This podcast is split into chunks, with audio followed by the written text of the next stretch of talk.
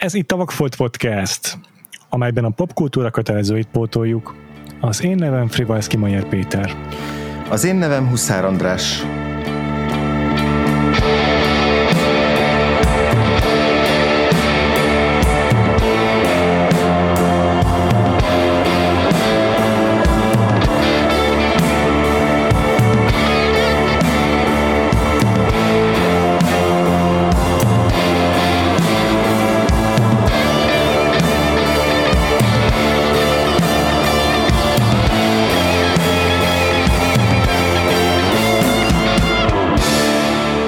Folytatjuk a vendégévadunkat és a nyári menetrendben, ahogy már bizonyára megszoktátok, egy-egy hét kihagyással, de új vendéget fogadunk, és ezúttal itt ül velünk Góca Gina. Szia Gina!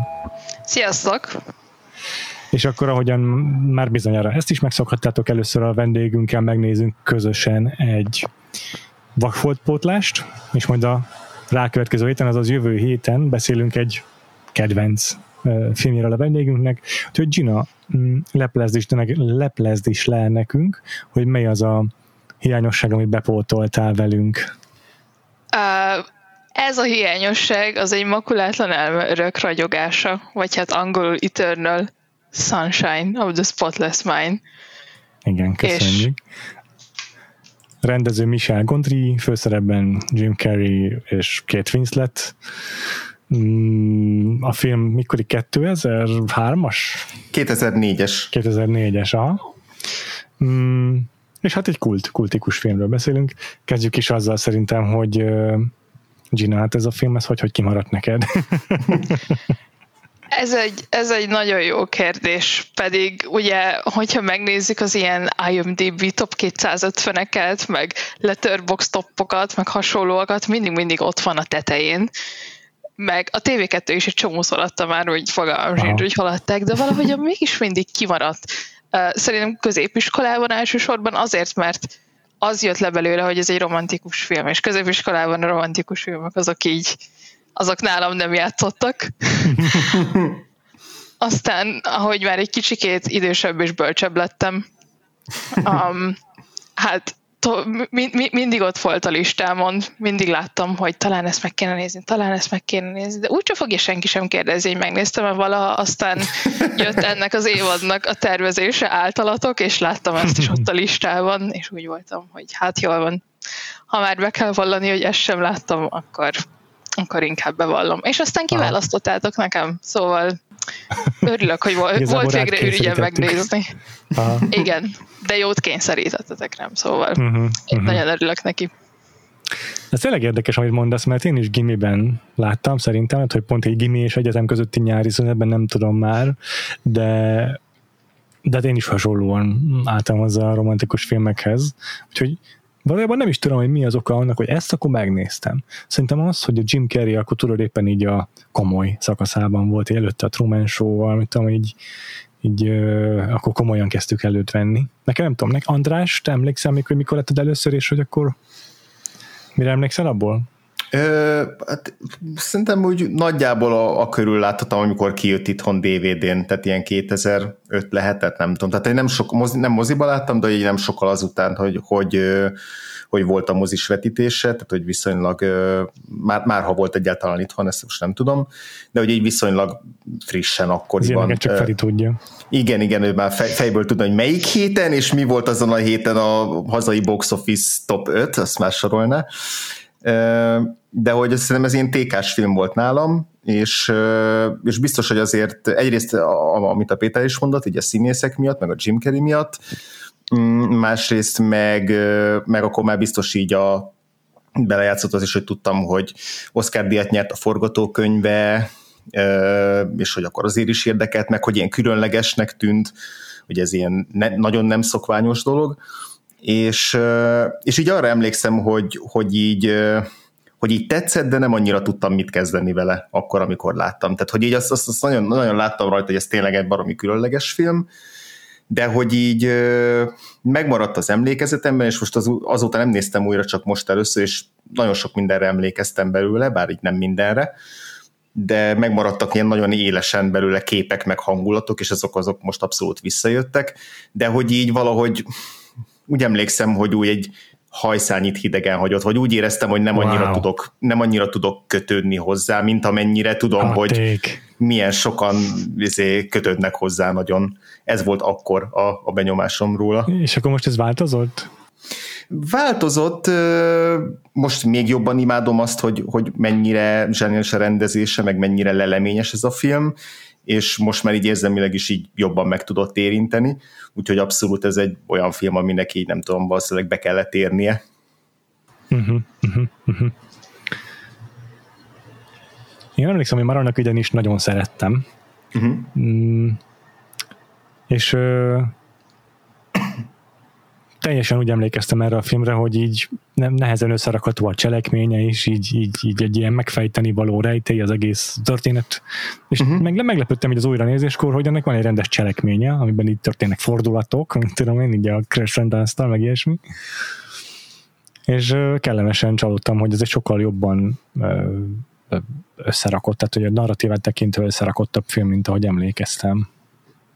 Ilyen csapongó impressionista valami rém lett nekem. Így is persze benne vannak ezek a dolgok, de hát de, de, de mondom, sokkal sokkal tightabb, mint, mint ahogy emlékeztem. Te egyébként Gina, amikor így leültél elezni, akkor, akkor nagyjából mire számítottál? Mondtad, hogy így az volt a fejedben, hogy romantikus film, de azért azóta, hogy ez így kijött, eltelt jó pár év, azóta így változott, nem, nyilván te is egy csomószor szembe jöttél így képekkel a filmből, meg ilyesmi. Igen. Szóval hogy ültél elé? Igen, hát van, van ez a kifejezés, hogy kulturális ozmózis, Igen. és szerintem ebből a filmből nagyon-nagyon sokat így ja. megkaptam ezen keresztül, szóval tudtam azt, hogy, hogy, itt, hogy itt emlékek kitörlése van, tudtam azt, hogy találkozni fognak utána, szóval nem a törlés, hogy a törlés után még találkoznak. Azt nem tudtam, hogy Mark Ruffalo benne van, és ez meglepett. Um, Mark Ruffalo, aki J.J. Abrams játsza a filmben. Igen, igen, igen, igen. Nem, nem is tudtam, hogy Mark Ruffalo volt ilyen fiatal is. Én Nagyon fura volt. Nagyon durva.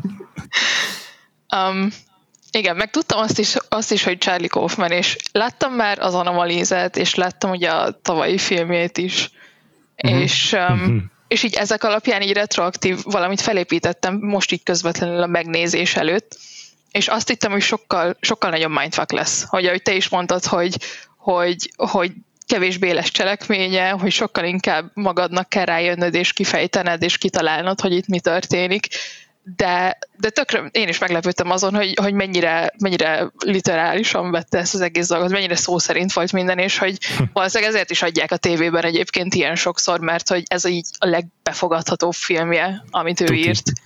Tuti uh-huh. biztos. Igen. Egyébként beszélgettünk már Andrással néhány alkalommal Charlie Kaufmanról, mert így a Bogford Podcastnak az elindulás során jött ki az Animaliza, meg a, a legutóbbi filmje is, és és mindig szóba kerül, hogy azért mekkora mizantróp lett az utóbbi időben Charlie Kaufman, és hogy mindig, és én egyszer már szerintem mondtam is, de, de ugyanik ez itt többször elhangzott már, hogy neki azért jót, tesz, jót tett annak idején az, hogy más rendezők kezeire volt bízva a skriptje. Tehát ez az Eternal Sunshine of a Spotless Mind, a Michel Gondry rendezésére, ez nem sokkal életigenlőbb film, mint hogyha maga Kaufman csinálta volna egyes egyedül.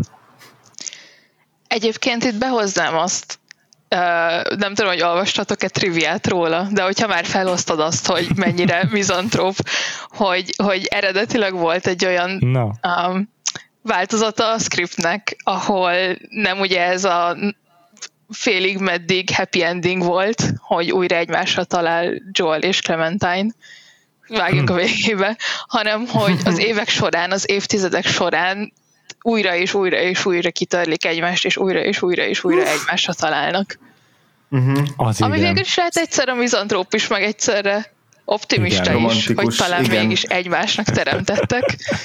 Hát de igen. van kicsit fatalista, nem? Hogy így igazából össze vagytok láncolva valamilyen megfejtetetlen vagy kimondhatatlan vonzalom és erő által, de ugyanakkor mindig megutáljátok egymást, és ez egy, ez egy nagyon fatalista elképzelés szerintem. I- igen, ez szerintem ez jóval pessimistább, mint a, mint a, a, a tényleges film, mert igazából a tényleges filmben is benne van ez a körkörösség, hiszen ugye a hm. végén ki is mondják, hogy hát, vagy ha nem is mondják ide, hogy ugye akkor most újra, újra belemennek ugyanabba egészen minimális többletinformációval, mint amiben a első kapcsolatuk elején, és hogy akkor ennek mi lesz vajon a következménye, és ugye az a zárlata a filmnek, hogy gyakorlatilag így is vállalják azt, hogy, hogy lehet, hogy ugyanoda futnak ki. Tehát hogy ez, a, ez az ilyen mhm. körkörösség szerintem benne van a, a, az elkészült filmbe is, de, de nem, nem, nem hallottam ezt a korai változatot, ez, ez, ez egyrészt sokkal, még, még sokkal literálisabb lenne, másrészt való, valóban pessimistább a, azzal a újra meg újra kitörléssel, az durva. Igen, pessimistám szerintem is. De igen, egyébként én is úgy érzem, hogy a, én, én borzasztóan szeretem a, a színek Dohé New Yorkot, de nem tudom, hogy mikor uh-huh. lesz erőm újra megnézni, eddig még csak egyszer láttam, és ez teljesen padlóra küldött, és én úgy érzem, hogy az így a, a legteljesebb kifejeződése, a, vagy a víziója a Charlie Kaufmannak, amit így eddig készített, de hogy nagyon nehezen befogadható darab, és, és iszonyatosan lehangoló. És, és igen, ez a mizantrópia, meg ez a, ez a depresszió, ami, ami szerintem kb. mindegyik Charlie Kaufman főszereplőben benne van, ennek nagyon jót tesz az Eternal Sunshine, vagy ellensúlyozza Michel Gondrynak ez az ilyen végtelen játékossága. Tehát, hogy szerintem, szerintem ezért, ezért lesz Igen. olyan befogadható ez a film, mint amennyire valóban befogadható még a ilyen csűrés csavarásokkal együtt is. Uh-huh. Uh-huh. Valóban. És akkor ezek, ezek szerint azért összességében véve neked tetszett a film, Gina? Igen, igen, igen, igen. Nem, nem, nem, nem, nem lett az egyik legnagyobb kedvencem, de nem is olyasmi lett, hm. ami, amiről azt mondom, hogy hát látom, hogy mit akarnak itt készíteni a filmkészítők, és látom, hogy mások mit látnak benne, de én kevésbé, szóval örülök neki, hogy nem ezzel kellett ide jönnöm, hogy próbálom megvédeni a saját negatív véleményemet előttetek, de igen. Össze, mondom, összességében örülök, hogy ezt kaptam. Ennek örülök. Eddig ezen kb. 50-50 eddig az arány, a talati arány. Tehát vagy úgy jön ide a vendégünk, hogy úgy örülök, hogy hálás vagyok, hogy ezt a filmet választottam Bakfoltomnak, vagy pedig úgy, hogy hát ez értékelem, de azért így eljön, hogy másodán keresztül szídja. De Még beletalálhatunk ilyenekbe.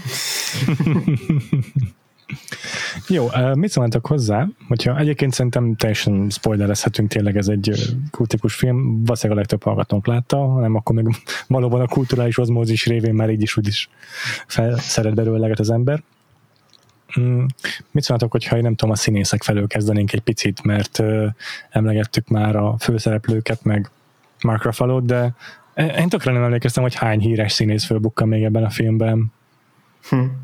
Igen totál kimaradt, hogy, hogy ebben Kirsten Dunst játszik. Szerintem akkoriban én őt ugye annyira nem jegyeztem, pedig már szerintem túl volt egy pókemberen legalább. Talán kettőn is. Hát meg igen. egy komplet gyerekszínész karrieren is, igen, 90-es években. Ez igaz.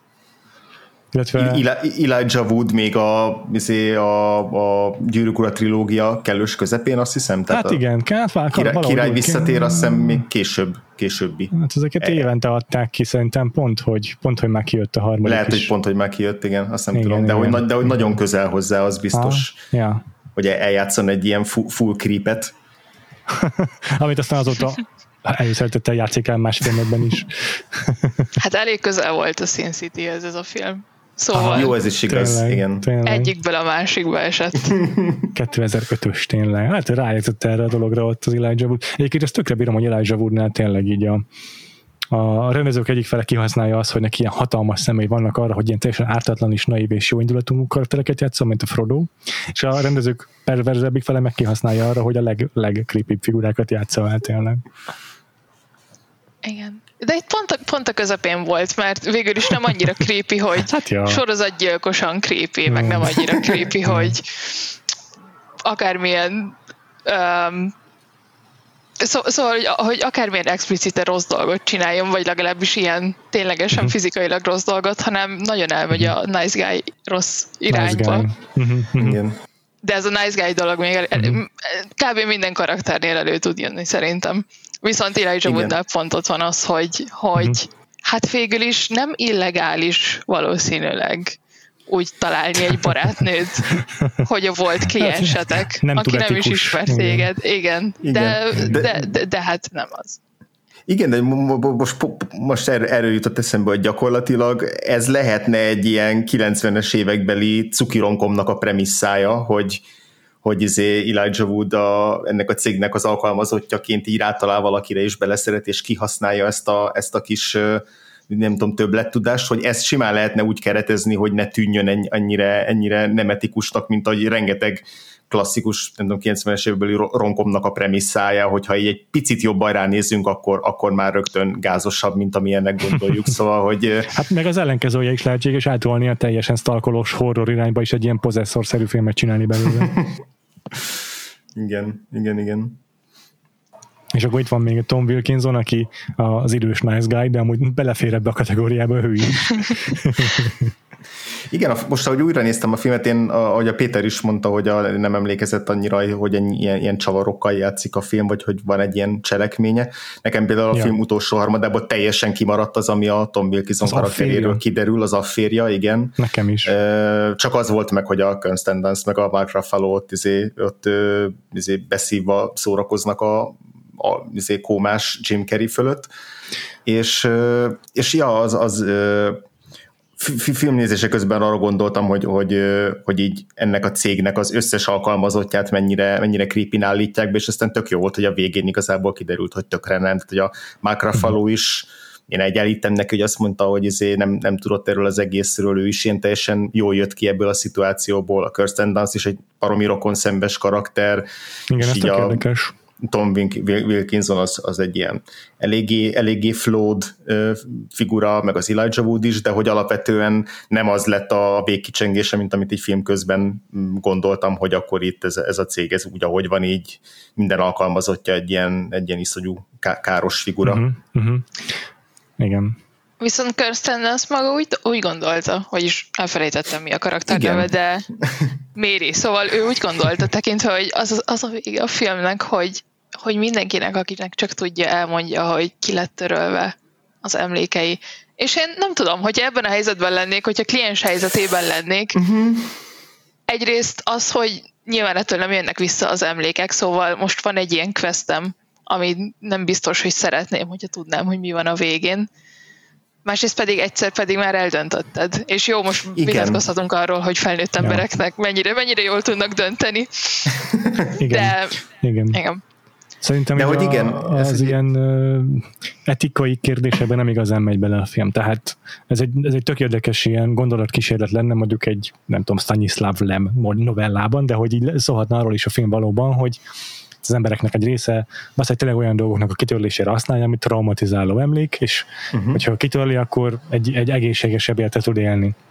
De gondolom van ez a pont, amikor ez a technológia annyira hétköznapiasodik, hogy már az emberek elkezdik ilyen hedonista, meg ilyen dekadens módon használni, mint a Joel és a Clementine, és akkor már rögtön visszás az egész. De hogy igazából ezt a fajta ilyen morális vájkálást ezt nem teszi meg a film szerintem, pedig itt tök érdekes. Nem azért mondom, hogy ezt most hívaként róljon fel, de hogy így gondolkodni, vagy beszélgetni sokkal inkább lehet róla, mint amennyire a filmbe lássa magát.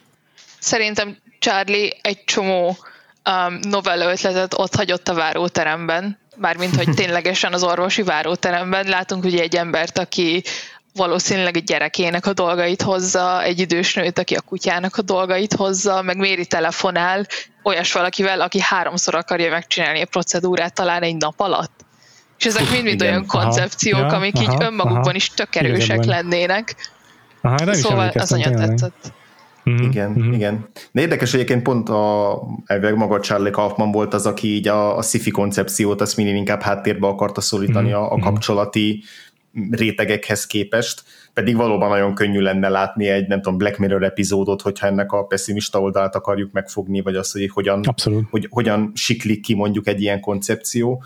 Uh, és igazából, igazából nekem nem hiányzik ebből a filmből, mert szerintem nagyon, nagyon félrevinné, meg, meg hogyha, hogyha ennél már egy fokkal jobban belemennének abba, hogy mondjuk ábrázolnak egy olyan karaktert, aki valami nagyon súlyos, izé, nem tudom, elvesztett hozzátartozó, vagy valami, valami ellene elkövetett uh-huh. erőszakos bűncselekmény, vagy bármi ilyesmit ki akarna törölni, akkor, akkor már rögtön kéne, nem tudom, legalább fél órát szánni arra a filmből, hogy ezt, ezt valahogy beleszőjék a, a sztoriba, és az már teljesen... Hát, épp ezért is nem annyira fals az a végkicsengés, amikor Kirsten Dunst karaktere így mindenkinek elküldi az emlékeit, mert hogyha jobban belemennénk abba, hogy hányan sérülnek meg attól, hogy vissza, kerül, visszakapják az emlékeiket, akkor rögtön etikailag vagy morálisan egy, egy, egy ambivalensebb befejezés lenne, de így szerintem tökre helytálló.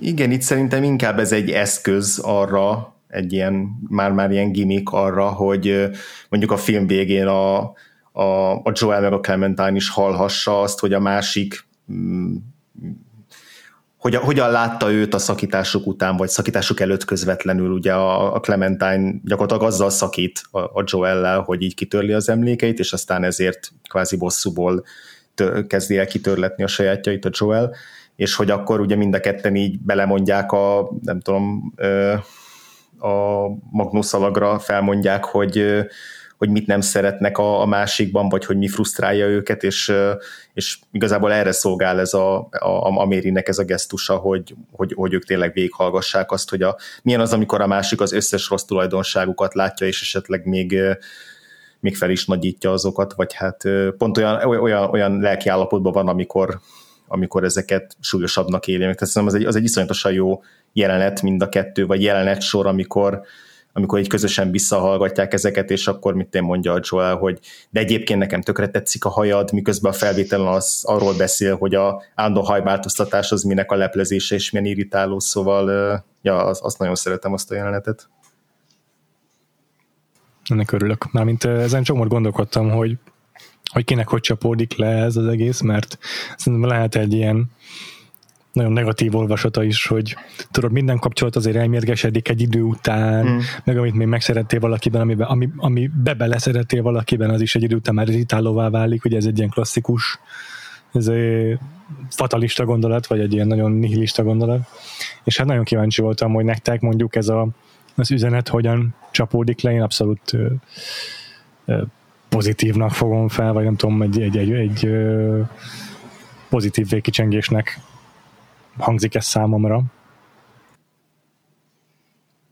Kíváncsiak, ti mit gondoltok így a fináléról, így a párkapcsolatokra való, párkapcsolatokra szóló ítélete értelmében?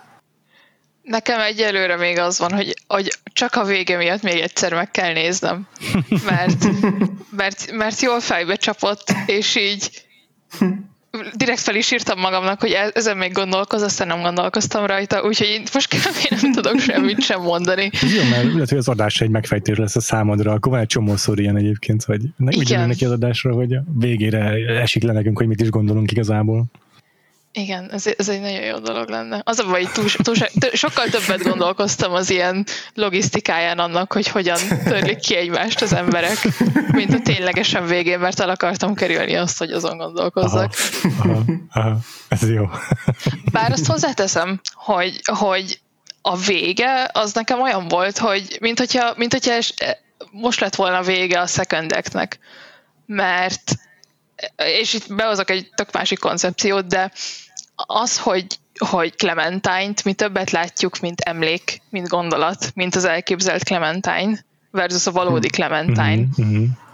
Én azt vártam még, hogy így a film közepe felé, hogy egy kicsikét jobban ki lesz bontva az, hogy a piros hajú Clementine, akit látunk, az nem a valóság. Ő csak egy elképzelt ideál, és bármennyire is, bár, bármennyire is a valóságot, a valódi emlékeket adja vissza a törlés előtti átélés, nem lesz száz százalékban a valóság. És egy kicsikét úgy tűnt nekem, mint hogyha túlságosan összemosná ezt a két Clementine a film, pedig én még szerettem volna látni azt, hogy, hogy hmm. nem, ez a, a kékhajú Clementine nem ugyanaz a Clementine, mint akivel az utóbbi fél órát, háromnegyed órát eltöltöttük és hogy csak azért, mert Joel felépített valakit a fejében, aki együtt akar maradni, meg aki tényleg támogatja, az nem jelenti azt, hogy az újrakezdés után is hmm. ugyanez lesz. Hmm. Hmm, ez érdekes, ez, tök, igen. Ez, ez, ez tök érdekes, ez nekem vagy, most nem jutott eszembe, pedig, pedig az I'm Thinking of Ending Things kapcsán pont erről, erről beszéltünk a Péterrel, hogy, a, hogy annak, annak a filmnek kifejezetten hátrányára válik, hogy, uh-huh most egy gyors spoiler, aki azt még nem látta, az nem tudom, 10 másodpercet ugorjon előre az adásba, hogy ugye ott, ott kiderül, hogy a, a főhősnő az a, a Jesse Bucky karakter a Jesse Plemons fejében létezik csak, és hogy ott, ott pont az volt a bajunk a, a, a Péterrel, hogy, hogy ez, ez, ez mennyire ront azon, hogy az a karakter az mennyire lesz élő, vagy mennyire Igen. nem. És, és ja, igazából teljesen jogos a felvetés, Az az érdekes a, a filmnek így a szerkezetében, szerkezetében, meg abban, hogy ezek az álomjelenetek, ezek ilyen szubjektívak, de valamennyire mégis így tényként vannak kezelve, abban az értelemben, hogy nem, nem úgy egy kitaláció, hogy én vagy azt érzem, hogy hogy az jól balanszírozza ennek az álombeli Clementine-nak a karakterét, hogy a, a kapcsolat késői részében talán sokkal keserűbben emlékszik vissza rá Joel, a kapcsolat korai részében meg egy picit túl ide- idealizálja, de addigra, mire odaérünk, addigra már elkezd erősen reflektálni arra a Joel az álmában, hogy ő ezt, ő ezt idealizálta akkor ezt a, ezt a lányt, akit megismert, meg hogy mit gondolt róla, és akkor erről beszél már a álmán belüli kvázi öntudatra ébredt clementine aki szintén még csak az ő tudatának az egyik kivetülése, szóval az se a valódi Clementine, ez is teljesen jogos, de hogy lehet, hogy én ezért érzem azt, hogy egy teljes képet kaptam a Clementine-ról, hogy így ja, nem tudom, er, er, erről így mit gondoltad. Tehát, hogy ugye, ugye az álmában kétféle Clementine van, az egyik az, aki az emléképeinek a, a, a szereplője, a másik pedig, aki már elkezd párbeszédet folytatni a, hm, az álmait megmenteni próbáló uh, Joellel, de, de az való igaz, hogy egyik se a, a való életbeli Clementine, tehát hogy ő, őt kvázi soha nem látjuk uh, külső, objektív szemszögből. Hm. Se a saját szemszögéből. Igen. igen. Igen, igen, igen, abszolút. Igen, ez szóval nekem ez egy, ez, ez, ez, egy, ez egy érdekes dolog volt, főleg az, hogy ugye 2004-es a film, szóval már, már több mint 15 éves, és hogy nyilván most 2021-ben láttam először, és ez, ez ennek kapcsán is, meg a Manic Pixie Dream Girl mm-hmm. része kapcsán is egy csomót gondolkoztam azon, hogy, hogy így a mai viszonyokat nézve valószínűleg, hogyha ma írnánk, hogyha ma rendeznénk, akkor ezt lehet, hogy jobban körüljárnák. Mm. Mert így valamennyire hát. agency-t is veszít, veszít Clementine. Vagy legalábbis ez az én érzésem volt ebben. Igen, ez a Manic Pixie Dream Girl, ez nekem is beugrott közben, és próbáltam így, vias, vagy hát viaskodtam magamban, hogy vajon elkerüli-e a klisés karakternek a csapdáját a film. És ideig, ideig jutottam el. Szerintem biztos, hogy biztos, hogy próbál direktbe reflektálni rá, tehát hogy az, hogy a Clementine karaktere konkrétan kimondja, hogy én nem egy ideál vagyok, aki azért létezem, hogy a te életed megoldjam, hanem, hanem én egy húsvérember vagyok a saját problémáimmal, aki csak arra vágyik, hogy ugyanolyan normál életet éljen, mint bárki más, vagy hogy így úgy, úgy fogadják el, amilyen. Tehát, hogy van, van, vannak konkrét dialóg részletek, amik, amik gyakorlatilag így ennek a menek Pixie Dream Girl trópnak a, a, a tagadása, vagy így cáfolata, hm. de ezzel együtt persze felvethető a kérdés, hogy jó, ez volt a céljuk, mert szerintem egyébként ez volt az egyik céljuk, ezzel a karakterrel, de hogy mennyire, mennyire értek el sikert vele.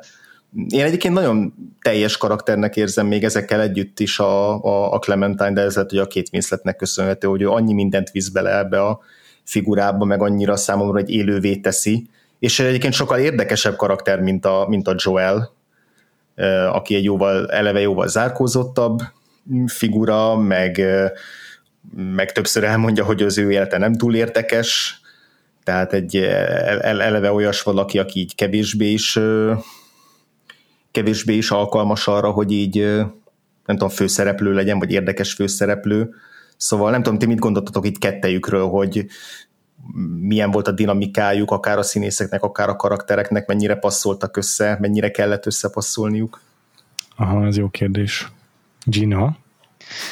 Ó, szerintem minden kémia ott volt, aminek lennie kellett, szóval néha szokott az problémám lenni, hogy amikor nagyon ismert színészek játszanak, hogy és, és tényleg, té, ténylegesen ismert színészek, mint mondjuk Jim Carrey, főleg, hogyha nem testhez álló szerepben van, hogy Jim Carrey-t látom benne, de itt egyáltalán nem láttam, szóval ezzel semmiféle probléma nem volt. Én itt visszatérő egy kicsikét így a, a dinamikájukra, hogy, a, hogy, a, hogy az uncsi srác, aki ugye, akiben ugye bár, amikor ilyen uncsi srácokat írnak, akkor néha kicsiket túlságosan sokszor benne van a, az írónak, per rendezőnek a személyisége, és a, nyilván az itt is itt volt. uh-huh. plusz a, a, nagyon, a nagyon vad és zabolázatlan Manic Pixie Dream Girl. Uh-huh. Um, hát én úgy voltam vele, hogy, hogy cuki. Mármint, hogy szeretném magá, önmagáért látni a dolgokat, és cuki, de közben nem tudom nem kontextusban látni így az utó, utóbbi 15 évben, mert végül is ez indította el az ilyen nagyon, nagyon színes hajú, nagyon um, post-hippi csajoknak a, a hullámát, ami, ami filmben is, meg filmeken kívül is szól. Ramona Flowers is, meg az én egyetemi osztálytársaim uh-huh. is benne vannak ebben. Ez tök és, igaz. igen. Egyébként én is vártam azt, hogy majd lesz valami ilyen csavar, vagy hát nem is csavar, hanem ilyen, ilyen utolsó um, eltávolodás ettől a Manic Pixie Dream Girl dologtól, meg ettől az egész uh, pár dinamikától, hogy actually nem is ez van, és ez az egész egy ilyen Loki szatíra lesz, de aztán nem volt, szóval oh, végén megbékeltem vele. Csak mondom, hm. az, az, az a probléma, hogy 2021-ben láttam. Hm. Aha, aha, Nagyon durva egyébként, hogy ugyanez az év a Garden State, ami ugye a, wow, a másik, vagy talán leg, leghíresebb példája, igen, a Natalie Portmannel, szóval, hogy nagyon, nagyon belenyúltak itt ebbe a tróba ebbe az évben. Ez marha érdekes tényleg. Egyébként így a joel kapcsolatban is viaskodtam magamban rengeteget, uh-huh. de nem érzem totál mm, se self-insert karakternek, se annak a karakternek, akinek a nézőnek a dolga beleilleszteni magát, tehát azért valamennyi nem tudom, tartalma azért van ennek a hüveinek, amit ugye a Joel képvisel, amiben így bele lehet magunkat képzelni. Például nem, nem is tudok konkrét példát mondani, de alapvetően egy, egy jó fejfigurának gondolom, aki, aki pozitív tulajdonságok, akinek a pozitív tulajdonságok ismerjük meg elsősorban, és így a, mit tudom, nem derül ki igazából, hogy a Naomi-val az a exe, az a kapcsolata milyen volt, és mondjuk miért szakítottak, és hogy a Naomi hagyta ott, vagy mit tudom én. És ezeket így nem, ebben nem ássa bele magát a film, és így meghagyja számunkra Jolt egy ilyen rengeteg hibával rendelkező, meg téperődő figurának, aki azért alapvetően tényleg kedvelhető.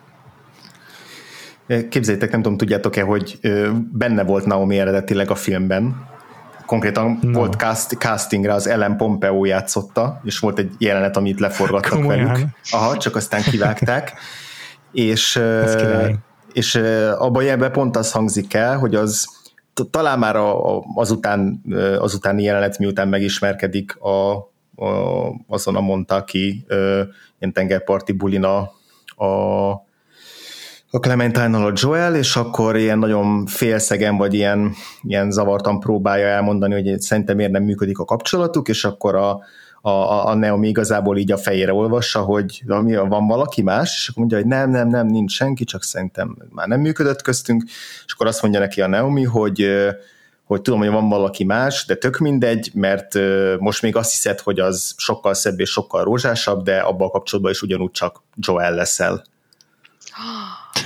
Tehát, hogy van egy ilyen nagyon konkrét, kon- megint nagyon literális és konkrét mondat ebbe a, a, a nem tudom, a filmnek az üzenetéről, vagy a Joelnek a fő, fő konfliktusáról. Így, De akkor érdekes. abban, abban hazudik a Naomi-nek, és lehet, hogy e- ezért is vágták ki, hogy kicsit így pozitívabb maradjon a Joelról az ítéletünk. Szerintem ez is így, mégis az, az, hogy kivágták, az aztán azt alá, amit állítok.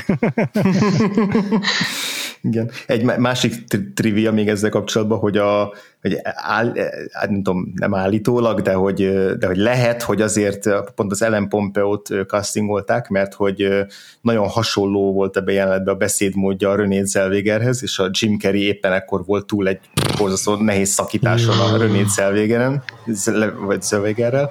És én tényleg így... erről a sztoriról hallottam, csak nem tudtam, hogy az Ellen Pompeo volt itt a igen, sztoriban. Igen, igen, és hogy elvégzett, meg, meghallgattam azt a részletet, és tényleg tök úgy hangzik benne, meg tök úgy beszél, mint a, izé, wow. mint a, a René Zellweger. Ez, hogy a Michel Gondrinek volt az elmebeteg ötlete. Ez egy szivatta, igen. Ilyen, ilyen szivatós, aha, igen, igen, ez így már megvan ez a sztori, igen. Igen, igen, igen, igen, igen, hogy így rájátszott arra, mint én a, volt, volt egy ilyen sztori, hogy akkor még a forgatás előtt, még hogy találkozott valami együtt ebédet a Jim Carrey, és akkor így mondta neki, hogy jaj, Jim, Jim, annyira csodálatosan nézel ki, teljesen leharcoltan, depressziósan, gyönyörű vagy, ne, nehogy, nehogy meg izé, kihúz magad a gödörből, amíg elkezdjük a forgatást, nehogy addig izé jobban legyél. Tehát, így ennyire izé, szenyó, szenyó volt vele, hogy, hogy azt kellett neki, hogy a Jim Carreyből a lehető legdepresszívebb verziót hozza elő. Ez egy nagyon érdekes dolog. Fú, oké. Okay. Az Anglinek van ilyen stílusa még, azt hiszem, ugye András, ez nem tudom, rémlik, hogy hozzá kapcsol, hogy kapcsolnak ilyen sztorik, amikor Amerikában forgatott, hogy ilyen, ilyen hogy is mondjam, sértésnek is fejtő dicséretekkel igen. támaszta a színészeit. Igen, igen, igen. Hát meg amit Stanley Kubrick csinált. Jó. Hát az már, az már, az már tudatos kegyetlenkedés. Igen. Hát igen, ez is, ez is határos. Tehát ugye a Jim Carrey, amikor ilyen talk beszél erről, meg ilyesmi, akkor most én nevetve mesél róla, de hogy így, nem tudom, én így, én így kihalom a hangjából, hogy azért ez itt valószínűleg egy, nem lehetett egy könnyű forgatás számára. Aztán persze igen, lehet, hogy teljesen tudatosan próbálta így ezt a meggyötört Jolt elővarázsolni belőle a Michel Gondry, de ugye beszéltünk erről, a Truman Show-ról volt adásunk, hogy ott meg a Peter Weir magyarázott arról, hogy mindent 80 szó föl kellett venni, nem tudom hányszor, de nagyon sokszor föl kellett venni, mire kifárasztották a Jim Carreyből ezt a bohóckodást. És azért Jim, Jim Carreyből valami nehéz lehet valószínűleg előhozni azt, hogy így drámailag is komolyan vehető színész legyen. Jó, lehet, hogy 2004-re azért már fejlődött ebben, de, de lehet, hogy benne van ez is. És akkor nektek egyébként így működik a Jim Carrey, mint komoly színész? Ugye nem volt túl sok filmje, ahol ezt, ahol ezt kipróbálhatta, volt pár év gyakorlatilag, aztán így letett róla nagyjából, de hogy, szóval mit gondoltok Jim Carreynek erről a irányváltásáról, vagy egyáltalán így róla, mint színészről? Hm. Ezen is csomót gondolkodtam nézés közben. Néha nem, nem tetszik, ahogyan az érzelmi nagy, nagy momentumokat eljátsza. Tehát érzem benne a, a nem túljátszás, az nem a megfelelő szó, mert Jim carrey nem alkalmaznám ezt a kifejezést, csak azt a fajta ilyen ö, nem teljesen természetes gesztikulációt, vagy nem, természetesen, nem teljesen természetes mimikát, amit ő a komédiában is alkalmaz. És mivel ezt a komédiájához asszociálom, ezért ez kicsit nekem csorbítja a drámai hatást. Szerintem jót tett az neki, hogy egy kicsikét öregebben kezdte el, már mint hogy mm. amikor elkezdte ezeket a szerepeit, akkor már majdnem 40 volt. Jó, most mm. elnézést, de hogy neki, neki, neki, neki, neki, neki, már közelebb van 40, mint a 30 de, de neki, neki az már észventúra után évekkel volt, szóval hát, ja, én, én, így, igen, én így nézem ezt, és így um, én nagyon szerettem volna, hogyha folytatja ezt. És az a baj, hogy később, így a 2010-es években ezt horrorral próbálta visszahozni, ami ugye uh-huh, okay, uh-huh, komoly, uh-huh. de nem ez a komoly, és ez nem jött be neki. Úgyhogy remélhetőleg uh-huh, majd a Sonic 2 után megint elő tudja hozni. De közben csinálja ezt a, nem nagyon láttam ezt az HBO sorozatát, vagy hát nem Magyarországon az HBO megy, Amerikában fogalmam sincs, hogy hol. Azt hiszem Showtime-os, az Showtime. a Kidding, igen. Ja, és az is egy ilyen keserédes valami, nem, nem egy igazi szitkom, azt hiszem. Igen, és abban is Michel Gondryval dolgozik újra együtt, Tényleg. azt hiszem a, azt hiszem a pilot epizódot ő rendezte talán. Uh, igen, igen, sőt, igen. több epizódot is ő rendezett. Én egy-két mm. részt láttam belőle, nagyon furcsa furcsa, ugye? És, mm. és nagyon furcsa benne a Jim Carrey is, ilyen, inkább ilyen, ilyen kényelmetlen érzés fog miközben nézem, ami nem biztos, hogy az a mhm, fajta mhm. kényelmetlen, amit a, amit a sorozat szeretne de hogy ez az éra, tehát a Truman Show, a, a, az Ember a Holdon, meg a, meg a Makulátlan Elme, szerintem, szerintem mind a három egy egészen kiváló alakítás, és, és mind, a hár, mind a háromban máshogy, nem tudom, komoly. Tehát uh, szerintem nem, nem olyan Ez könnyű, igaz. tehát hogy nem, nem, nem ugyanúgy, uh, szóval nem az van, hogy van a komikus énje, és akkor vált a drámai énre, ami sok komikusnál azt jelezi, hogy akkor így kiszívja az életerőt saját magából, és csomószor egy tök unalmas lesz a, az a komikus színész, mert azt hiszi, hogy attól lesz jó drámai színész, hogyha így teljesen leszívja egyébként meglévő energiáit, és szerintem a Jim Carrey nem ezt csinálja. leginkább ebben a filmben csinálja egyébként ezt, viszont viszont ettől meg előjön belőle ez az ilyen sebzettség, vagy ilyen sebzett kisfiú, akit így igazából így megvigasztalnál. És ettől nem tudom, ilyen, nekem nagyon, nagyon rokon szembes ebben a filmben, főleg a, a, a vége felé, tehát, tehát utolsó pár jelenetben én annyira, annyira meghatódok rajta, meg annyira, annyira szeretném, hogy boldog legyen, és ja, a filmnek gondolom valannyira ez is a célja, úgyhogy akkor így sikeres. Igen. Meg hát ott volt még a Grinch is, amit a, ezek között a filmek között csinált, és abban is volt esélye nagyon drámai színészkedni. Egyébként én még bevallom, nem láttam az ember a Holdont. Mm. Hát pedig, pedig valószínűleg az az a film, ahol végleg, val, valami végleg eltörött Jim Carrey-ben. Valószínűleg igen. És ez vagy, hogy... biztos, hogy nem is véletlen, vagy nem, hogy is mondjam, nem is jelentéktelen, hogy az pont az Eternal Sunshine előtt, tehát ugye a drámai színészi fejlődésében az a középső elem. Igen, igen. Hát az abban a szempontból biztos különlegesebb, hogy abban így a method actingnek a mélységeibe bele ásta magát, bele igen. zuhant. Igen. És nem, nem is biztos, hogy kér belőle valaha. Igen, igen, igen, igen. Lehet, hogy ezért dolgozik megint Michel Gondrival. Ja, ja, ja, ja. Jim Carrey az egy nagyon érdekes téma szerintem. Ilyen, uh, máig is meghallgatva interjúit, időnként így egy talkshowban való felbukkanását, én, én nem tudok kiigazodni rajta igazából. Furcsa, ilyen filozofikus csapongásai vannak, követhetetlen néha, amit, amit mond, és így szerintem folyamatosan sugárzik belőle a mély depresszió eközben. Hát igen, meg hogyha megnézitek a rajzait is, amiket így hm. mostanában csinált, szerintem az, ez is elég, nem, nyilván nem pszichoanalizáljunk senkit, de, hm. de, de, de nekem is ez, ez jön le, nem csak a, tényleg az ilyen toksos dolgokból, hanem twit, talán Twitterre vagy Instára, nem tudom, szokott nagyon-nagyon sok rajzot kirakni, és nagyon politikai hm. rajzokat is kirakni. Ilyen Trump, Trump grafikákat, igen. Nem paródia, igen. vagy nem karikatúra, hanem grafikák tényleg.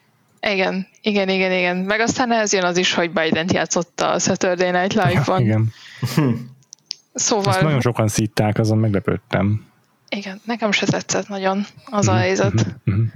nem csak azért, mert hogy ő nem játszotta jól, hanem tényleg ez a, biztos lettek Aha. volna sokkal jobb színészek, akik, akik sokkal jobban el tudják, de mivel ő Jim Carrey, ezért igen, igen, csak igen. mondania kellett, és meg is kapta. Szóval ez így eléggé két oldalú volt. De a lényeg az az, hogy szerintem ezekből így az jön le, hogy tényleg biztos nagyon sok gondolata van, amit így próbál így kirakni a világba, csak hát igen. nem biztos, hogy mi értjük. Ja, igen, igen. Azért, azért nagyon durva nála az, hogy, hogy, hogy milyen egyik napról a másikra lett így a világ egyik leghíresebb és legtöbbet kereső és legnépszerűbb színésze, szóval az, hogy, az, az, az, hogy egy, év, egy évben jött ki a, az Ace Ventura, a Dumb és Dumber és a Mask, az így nem tudom, van-e még színész, aki, aki, így, aki, aki így indított, és egészségesen tudta végigcsinálni a karrierjét. Igen, ez, ez nagyon durva. És hogy utána is igazából neki egy ilyen folyamatos mindenféle kar, érzelmi és és életviteli hullámvasút az egész karrierje, ahol így nem először megpróbálja magát kirángatni ebből a komikusi gumiarcus katujából, és, és, és, és tényleg a, a komoly színészet összes eszközével megpróbálkozik, és ugye a method actingből is a lehető legrosszabbat értelmezi. Aztán mármint, hogy azért elég sokat hallani arról, hogy a, a, az ember a Holdon forgatásán sokszor elviseltetlenül viselkedett, és akkor utána meg valószínűleg ebbe így vagy belefárad, vagy egyszerűen nem ér el akkor a sikereket, és beletörik a bicskája, és akkor visszatér az ilyen én is én még az Irénhez, meg az ilyen nagyon családbarát végjátékokhoz. Mm.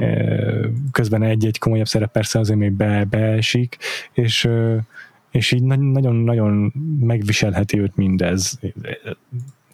A, a kudarcok, amikor tényleg a világ csúcsán van, és valószínűleg a legjobban fizetett színész konkrétan, és hogy ö, ezeket, ez a siker, ne, ez nagyon-nagyon múlandó az ő esetében.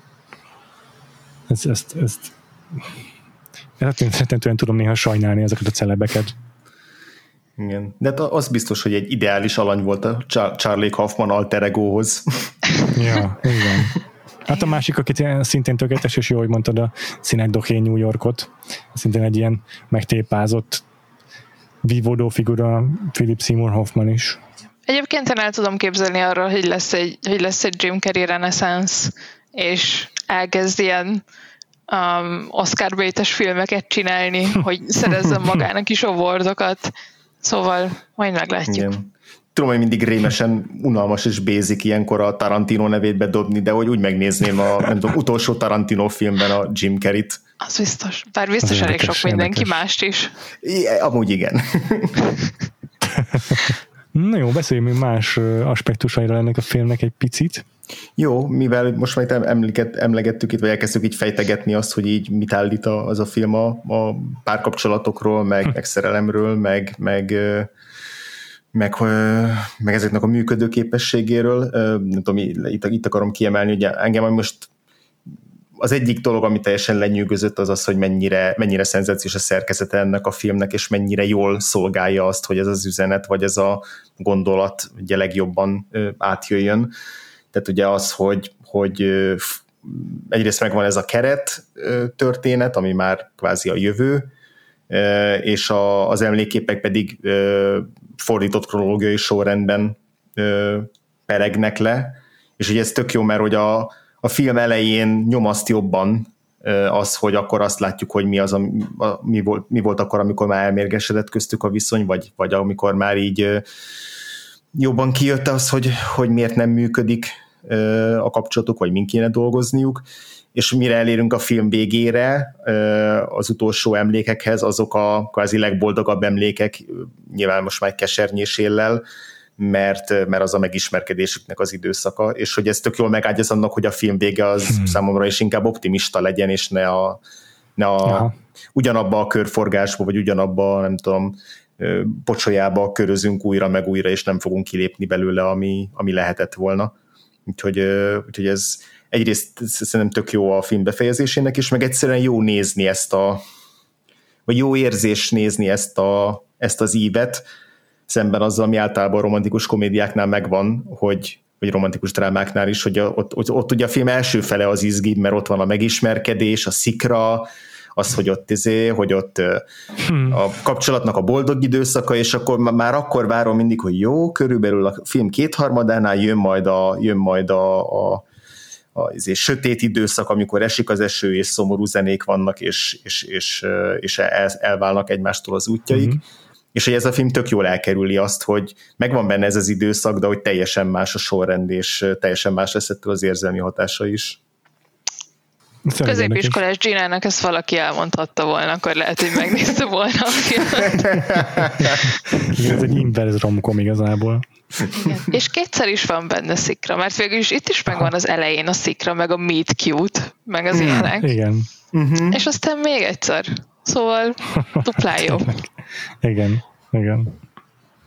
Igen, és nekem nagyon fel is tűnt a, a film, hogy a film legelején még a zene is ilyen nagyon-nagyon romkomos, nem tudom, azt figyeltétek de én nagyon cukiskodó a zene, amikor mondjuk ott a pályaudvaron ott így izé, tudjátok, így hajolgatva így nézegetik egymást, és akkor így próbálja így a, a, a Clementine megszólítani a, a Jim Gerrit, és hogy ott, ott, ott végig a párbeszédek meg a jelenetek alatt ilyen nagyon kis cuki zene szól, ami abszolút ilyen romkomos mit cute teszi az egészet, és aztán amikor a film végén egy-egy pillanat megismétlődik belőle, akkor már a zene is sokkal ilyen szomorkásabb, úgyhogy ez, ez, ez is szerintem nagyon tudatos volt Michel Gondritól. Beck rengeteget szól a filmben. Igen? Betét dalokban, igen. A, oh. Pont a, az elején, amikor a kocsiban azt hiszem, amikor elhajt Joel, mi, miután így bekapog az ablakán az Elijah Wood, akkor biztos, hogy Becket hallgat a kocsiban, meg azt hiszem az hmm. utolsó hmm. a film tehát a vége főcím alatt is azt hiszem Beck szól, de hát, hogy több, többször is van Beck, most már emlékszem biztosan. Ezt jó tudni. Késői Beck ezeket én meg nem tudtam Igen, volna mondani. Én, én lettem Beck fan. Beck, Beck az az énekes, aki tudom, hogy létezik, hallottam egy csomó számot, de sose fogom felismerni, hogyha csak hallom, hogy igen, ez hát most nem Beck. A, még ne hülyéskedj, se a hangja alapján. Abszolút nem, nem, abszolút nem, abszolút hát nem. Annyira egyedi Úristen, tehát nekem van, van, van, van egy ilyen back vakfoltom ezek szerint, hogy, hogy, hogy ismerem, de nem fogom felismerni, vagy nem tudom, arc, arcvakság, vagy hangvakság, de csak a backre. Nagyon durva. Jó, akkor lesz, lesz egy Becker diszkográfia adásunk, két szerintem van vagy 30 albuma. Igen, de pont ez a jó benne, hogy mindegyik más. Úgyhogy mm. legalábbis a, a mostan, amit így mostanában csinál, ez mindenki más, és a Lego Movie-ban is volt zenéje. Ah, szóval na, én nagyon, nagyon, nagyon, nagyon szívesen. Jó, akkor meghívunk. Hát figyelj, Jó. lehet, hogy majd csak én nem tudom, az ilyen platina lemez albumokat nézzük át, vagy nem tudom, tehát a, a jó korszakát, vagy a népszerű korszakát, és akkor azzal még gyemészhető mennyiség lesz. Csak az a baj, hogy így is nagyon sok. Ja, de, de, de, de amúgy is uh, szerintem a betétdalokban nagyon-nagyon szuper ez a film, kevés alkalmunk van jó betétdalokról beszélni, mert főleg régebbi filmeket nézünk Vakfoltban, de, de kifejezetten uh, szerettem, megemlékeztem a, a, arra, hogy mennyire jók a dalok a Eternal Sunshine-ban. Hm. Uh, Michel Gondrynak ez is egy ilyen ez, uh, erőssége szerintem, hogy a, a popkulturális referenciák terén azért erős, tehát ugye ő maga is kliprendező, úgyhogy, úgyhogy nagyon képben van az aktuális zenékkel, de egy más filmjeiben is tökre csípem ezeket a, az aktualitásokat, a Be Kind Rewind az kifejezetten ugye ilyen filmrimékes baromkodás, de, de ő az egyike az ilyen szerintem jó zeneízlésű rendezőknek, akiket, akik nem mindig szerettem figyelni a soundtrackjét. Aki nem rak be Sympathy for the devil egyik filmjébe Igen. Bár ezt nem állítom, de remélhetőleg nem csinált ilyen. Ha csak a Beck nem dolgozta fel a dalt valamilyen nagyon elborult formában, akkor biztos nem. De így a Michel Gondryról még szerettem volna veletek beszélgetni egy picit. Így eleve a film rendezését, azt még, azt még uh, kielemezhetnénk egy picit. Én tökre meglepődtem azon, olvastam, hogy a le, mármint, hogy oké, okay, 2004, de hogy nagyon-nagyon kevés CGI-t használtak, és hogy Aha, mindent ja. próbáltak in kamera megoldani, ami akkor Igen. nyilván nem volt még ilyen olyan dolog, amivel lehetett marketelni egy filmet. De egyébként De most utólag meg lehet nézni pár ilyen videót, kulisszák mögötti felvételeket, és marha izgalmasak szerintem. Igen, mindig, mindig érdekes az, amikor így próbálják a lehető legtöbb energiát betenni, és a végén igazából észre sem veszett talán, tudatosan, de tudat alatt igen. Például a, amikor Jim Carrey a saját gyerekét, gyerek ényét játsza el, Aha. és 120 centi magas Jim Carrey-t látunk. Igen, az pontosan ugyanazzal oldották, Aha, ugye meg, amivel sejtettem. a hobbitokat láttuk ezzel a Force, pers- with force Perspective. Szóval amikor, mm, amikor, amikor úgy tűnik, mint hogyha mint hogyha a 160 centis Elijah Wood 120 centis lenne, csak most nem Elijah Woodról van szó, hanem Jim Carreyről. Ja, ja, ja.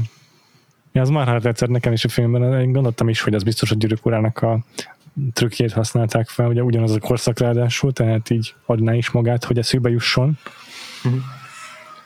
Meg ugye a, szintén ilyen nagyon én legalábbis rengetegszer láttam azt a képet, amikor a Clementine így a jégen feküdve egyszer csak eltávolodik a Igen. Joel-tól, és akkor talán látjuk, hogy mi azért kulisszák mögötti felvételen, hogy valami kis alacsony kocsin hátulról egy kotel lehúzzák. Ez, ez, ilyen nagyon egyszerű trükkökkel van igazából, nagyon látványosan megcsinálva a film. Igen, de egyébként a... azt, azt a snitet szerintem azóta így orbaszájba másolja mindenki. Vagy nem tudom, hogy, nem tudom, hogy itt láttam először, de hogy nekem az, az a legemlékezetesebb felvétel így az egész filmből, így az én, én emlékezetemben. Aha. És azóta én, én rengeteg horrorfilmekben, meg, meg nem tudom, bármilyen filmbe, ahol most, most ami beugrik volt az a The Grey, a, Liam neeson amikor a farkasokkal hadakozik. És abban volt egy flashback, ahol a felesége, akit azt hiszem elvesztett, és akkor ugye gyászról szól az egész film, hogy ott a feleségével egy flashback, hogy ott a, az ágyban a takarók alatt ott beszélgetnek, és ott néznek egymást, és egyszer csak így valami így kirántja, elrántja onnan, és így pontosan ugyanaz az effekt. Ezt a, ezt a mondom, e-, ezt, ezt én rengetegszer láttam azóta, szerintem ez így, ez így nagyon sokan másolják. Uh-huh. Meg amúgy azért CGI is van a filmben, mert ugye csomószor alkalmazzák az álmoknak a vizualizálására, hogy a, az, ember nem emlékszik már a mit tudom én, az ilyen jelentéktelen mellékszereplők arcára, és olyan furcsán arc nélküli szereplőket látunk. Igen, megkapjuk a leghorrorisztikusabb részeit ennek a filmnek, amire nem számítottam. Szóval. De az annyira, annyira tökéletesen illusztrálja tényleg az, hogy milyen egy álomban lenni, szerintem. De így egy arcra emlékeztető dolog, de nem egy arc, amit látsz. És így, amikor felébredsz egy államból, akkor én legalábbis mindig ugyanígy vagyok, hogy akkor jövök rá, hogy csak így tudtam, hogy aki szerepelt az álomban, az az a valaki, aki emlékszem, de tudom, hogy az arcát igazából nem láttam, és ez nagyon sokszor van ilyen élményem. Igen, igen. Vagy az, hogy tudod, hogy mit tudom én, a testvéreddel álmodsz, de egyébként az álmodban a testvéred nem úgy néz ki, mint a testvéred, igen, de tudod, igen. hogy ő az egyébként. Pontosan. Ezek igen. az ilyen teljes, ilyen, ilyen uh-huh. logikátlan, de közben álmon belül mégis teljesen működő logika. Uh-huh. Igen. Egyébként visszatérve így erre, hogy mi az, amit látunk, hogy ugye eléggé szó szerint Joelnek az emlékeit törlik ki. Szóval uh-huh ténylegesen, amikor megismerkednek, amikor összevesznek, mindent úgy látunk, ahogy történt, vagy legalábbis úgy, hogy Joel emlékszik rá. Uh-huh. Viszont amit én még látni szerettem volna, vagy hát oké, okay, nem akarom megmondani nekik, hogy mit kellett volna csinálniuk, de, de szerintem tök érdekes lett volna egy kicsit jobban belemenni abban a részbe, hogy itt nem csak emlékekről van szó, hanem, hanem érzelmekről is van szó, meg, mm. meg tanult leckékről is van szó, meg úgy általában élettapasztalatról is van szó. Mm. És így biztos, biztos nehéz lett volna. De meg, meg, meg biztos, hogy kevésbé lett volna befogadható.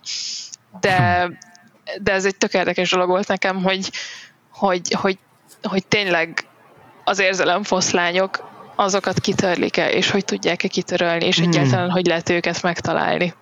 Uh-huh. Igen, meg hogy azután milyen hatással van rá, hogy mondjuk egy olyan, akár pár év alatt is olyan érzelmi út, vagy érzelmi változás, amin keresztül megy egy, egy ilyen kapcsolatban, hogyha azt is kitörlik, és nem csak az emlékeket, akkor ugye annyi hangzik el, hogy ez olyan, olyan mintha egy ilyen nagyon izé, másnaposan ébredne föl az ember. De hogy ez ugye, nem teljesen fejezi ki valóban azt, amit, amit egy ilyen mértékű beavatkozás okoz. Uh-huh. És az is érdekes, hogy azt hiszem az a, az a Joel, akit így megismerünk így a, a beavatkozás után, nem, nem látom, hogy annyira különbözne mondjuk attól a Joeltől, aki így, akit így megismertünk az álmaiban. De ez nem tudom, hogy ez, ez, ez probléma-e de hogy nem, hm. tehát, hogy nem, nem látszik annyira szerintem rajta, vagy nem tudom, hogy szerintetek látszik-e az, hogy, hogy itt, itt kitörlődött két év, vannak minden érzelmi ö, rétegével együtt, a, vagy nem tudom, hogy két év, de hogy valahány év a, az, az életéből. Mm. De lehet, hogy pont Joel volt amiatt a tökéletes főszereplő, lehet. mert ugye mondja is, hogy neki nem történik túl sok minden az életében, és hogy nem annyira érdekes, Szóval pont, pont a jó alanyt választották főszereplőnek. Igen, szóval, hogy ő vajon mindig ilyen depresszív vagy emós alkat volt-e, vagy szóval lehetett, volna, lehetett volna a film szerintem olyan is, hogy, hogy, hogy ettől lesz depressziós, de mármint a beavatkozástól, és akkor e, ebből nem tudom egy kontrasztot fölállítani, de, de mégis nem ezt, nem ezt mondja a film szerintem, hanem hogy ez úgy valahogy mindig benne volt, vagy most, most csak így hangosan gondolkozom, igazából nincs semmi konkrét uh, megfejtésem erre. Csak egy érde, érde, érde, érdekes igen, gondolat, igen. hogy egy, nem tudom, egy konvencionálisabb filmben szerintem jobban rámentek volna arra, hogy ezután a beavatkozás után ilyen sokkal kiüresedettebb lenne a, a karakter, és egy picit Aha. így is az, de hogy, de hogy az alaptermészete vagy, vagy személyisége az talán nem változik annyit. Igen, igen. Hát ez is ugyanaz a gondolat szerintem, hogy így most így ebben a filmben egy konkrét dologra, a párkapcsolatoknak a működésére fűzték fel ezt az egész high konceptet, és, és minden más nagyon le van csupaszítva róla pont azért, hogy működjön az allegória. Ja, persze. Csak mondom, szerintem az ilyen érzelmi dolog az, az valamennyire beletartozik ebbe. Én elkezdtem azon hmm. gondolkodni, hogy hány év, vagy hány élmény, vagy mekkora összefonódás után nem éri már meg valakit kitörölni. Szóval most például, hogyha együtt vagy Hmm, valakivel, ja. nem tudom, Igen. 15 Igen, évet, nappal. azt val- Mhm. igen, azt valószínűleg nem tudod kitörölni, bár lehet, hogy kitörölnék. Um, de úgy tűnik, hogy ez a két év Joeléknek pont, pont, pont bejött. Hát igen, ez egy érdekes kérdés, mert hogyha annyi mindent kitörölnek, akkor meg e- konkrétan abban a hitben élnél, hogy te is 15 évvel fiatalabb vagy, és egy óriási trauma lenne az, hogy közben meg, megöregedtél. És akkor már azt kéne kitörölni utána, azt a traumát. Egyébként így a, erről biztos, hogy beszélgettünk korábban, mert volt egy adásunk a Vanilla égboltról, és akkor én azt a megfigyelést tettem, hogy a 2000-es évek elején, vagy az ezered fordulón volt egy pár év, amikor ezek a mindfuck filmek, ezek nagyon mentek, Uh-huh. és így mindenki egy izé, képzelbeli karakterrel haverkodott, meg igazából alternatív személyisége volt, meg a gyilkos az valójában a főszereplő volt, meg egy csomó ilyen film volt, és akkor igazából ez is ide tartozik szerintem ez a film is. És tökre párba is tudom állítani a vaníliaikbolttal sok tekintetben. Tehát pont ez a, az, hogy egy ilyen nagy cég ezért kínál egy ilyen szolgáltatást, amely igazából egy ilyen science fiction köntöst teremt, de valójában mégse az a filmnek a valódi lényege, az nagyon hasonlít a Vanilla Égboltra. És azért elmondhatok is, hogy ebben a filmben azért tök jó, hogy mm, azért megismerjük a, a jó fej szereplőit is ennek, az a, ennek a cégnek, és nem teljesen egy ilyen azért nagy gonosz vállalatként van ábrázolva. És a Vanilla Légbolt meg szerintem pont, pont egy ilyen elvonatkoztatottabb, arctalanabb nagyvállalat, ahol talán egy alkalmazottat ismerünk meg összesen, és ez pont azt a trópot használja ki, hogy így hogy így nincs nevesítve, nincs igazából valódi húsvérember társítva a nagy céghez. Hm. És érdekes az a választása szerintem ennek a filmnek. Nagyon Igen. jó.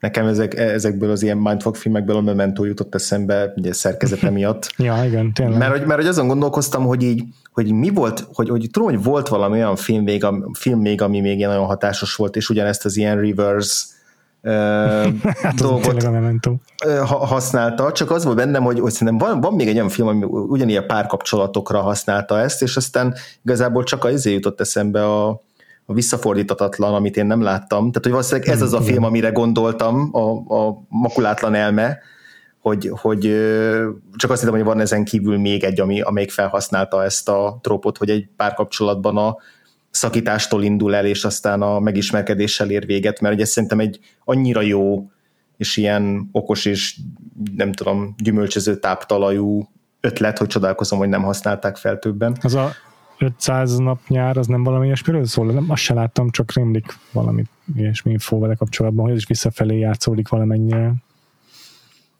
Mm, Én, én talán sem abban is van. Nem, em- én nem emlékszem, talán van valami flashbackes dolog benne, hogy így már a szakítás után igen, talán benne van, hogy, hogy, hogy úgy, emlékszik vissza, de, de azt hiszem, hogy nem ennyire Akkor nem tudatosan. ennyire, oké. Okay. nem ennyire tudatosan visszafelé halad, de nagyon rég láttam, és, és megkoptak az emlékeim arról a filmről.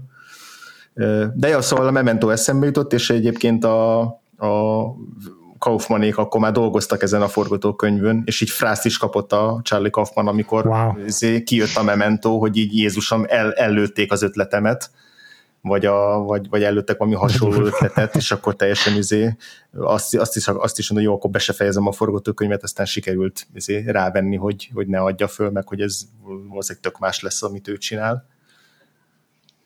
És milyen jól is tették az Oscar miatt. Várjunk, kaptak Oscart, vagy csak jelölték őket? A, a Michel Gondry kapott forgatókönyvírói oszkárt, igen. Charlie Kaufman. Nem, a Gondry. Hát megosztva szerintem, mert a Gondry írta is a skriptet, úgy emlékszem. Szerintem nem. Szerintem De, ez de, de. kifejezetten csak a Charlie Kaufman kapta, de mindjárt megnézem. A Michel Gondrynak az IMDb alapján egy darab Oscar díj szerepel is az ez a film, úgyhogy Aha. Hát Hát a a tipikusan az a független Viki- filmet, akkor meg, meg tudod, hogy megpaskoljuk a fején, hogy jó voltál, Amúgy nagyon abszolút, jól igen. rendezted meg, de csak a, a fo- forgatókönyvére Oscar díjra vagy érdemes, mert csak egy kis független filmecske vagy. Hát a izé úgy szerepel hivatalosan, hogy Screenplay by Charlie Kaufman, Story by Pierre Bismuth, Michel Gondry és Charlie Kaufman. Aha, aha. Tehát igazából Hát Charlie nem tudom, mi van. Kaufman vette át a, a, a Értem. díjat. Meg, Ja, értem. az, Oké. az én fejemben úgy élt, hogy ez az ő díja, úgyhogy ez így is van. Egyébként valószínű, nem, nem, nem tudom ez, hogy megy ilyenkor, hogy a story by kreditesek azok kapnak egy díjat. Ja, De ez, ja. ez, az ilyen, ez az ilyen Writers Guild dolog, nem? Hogyha van De, valami sztori kontribúciód, akkor mindenképpen ott kell lenned. Mhm. Igen, Szóval- igen. Mhm. Na majd egyszer erről lesz egy szótáradásunk, András, a WGA Arbitrationről. Leghallgatottabb adásunk lesz. Én imádom a témát. Én is, Mikor abszolút. van end mikor van kérve az end. Tökéletes. Kedvenc adásom már most. Még föl se vettük, de már most a kedvencem. Iratkozzatok fel a Patreonunkra, hogyha ilyenkre vagytok kíváncsiak, hogy ennyire forradok, hogy mikor van end. Ja, egyébként Patreon.com per Vagfolt Podcast. Story by, teleplay by, screenplay Mm. by, Mm. characters Mm. by. Oh, igen. Tényleg. ja, Vannak itt igen. ilyenségek tényleg. De amúgy egyébként szerintem, akkor ezt így, most így ez hogyan nézett ki ennek a megírása? Tehát a Kaufman volt a script, és akkor Gondry egy belepiszkált utólag? A, a Gondritól jött az ötlet eredetileg, meg ettől Mhm. a Pierre Bismuttól, tehát még a 90-es Aha. évek végén ők találták ki ezt a gondolatot, hogy valaki kitörli a, az emlékeiből a barátját, miután összeveszett vele, vagy miután Mhm. nem tudom, valami ezé, ö, valami vitájuk volt. Bocsánat. És ö, és aztán a Gondé kereste meg a, a Charlie Kaufman. Azt hiszem, hogy ezen a Human Nature című filmen dolgoztak talán együtt, vagy, vagy nem tudom, hogy honnan ismerték egymást, de, de, de akkor neki pitchelte ezt, a, ezt az ötletet, és akkor utána már közösen dolgoztak rajta, de, de a, a gyakorlatban nem tudom, hogy, a, hogy úgy volt, hogy a Charlie Kaufman megírta, és akkor a többiek még úgy kiegészítgették, vagy ennél szorosabb volt-e a, a, az alkotási folyamat Mhm, ezt követően. Egyébként ez nagyon érdekes, mert maga az alapfeltevése ennek a filmnek annyira Charlie Kaufmanes. De, mint, de, de, de közben meg, és én is ezt hittem, és aztán láttam én is, hogy, hogy ez nem száz százalékban tőle jön, hogy ez egy nagyon-nagyon érdekes dolog volt, de örülök, hogy így egymásra találtak. Ez egy elég jó kollaboráció volt. Na, nagyon, nagyon bánom, hogy ez nem, nem vált egy hosszabb távú együttműködésé. Igen, igen, én is. Egyébként a Mich- Michel Gondrynak a, a többi filmjét, azt itt, ti mennyire követétek? Péter már említett egy-két címet. Igen, De hát hogy- én lá- láttam nagyjából a Green Hornet-et, meg nagyjából a Big and Reminded, de többet semmi mást. Mm. Mert, hogy, mert hogy amúgy én sem láttam szinte egyik filmjét se az Eternal Sunshine-on kívül, pedig, pedig ja, mennyire izgalmas rendező egyébként. A klipjei közül sokat láttam, meg Aha. a Flight of the Concords beli rendezését, azt az epizódot azt is nagyon szeretem, de hogy Ja. amúgy ö, tök érdekes a karrierje, hogy amennyire ilyen nagy név ahhoz képest, meg van egy ilyen kultikus filmje, Igen, és ez az érdekes, hogy egy kultikus filmje van.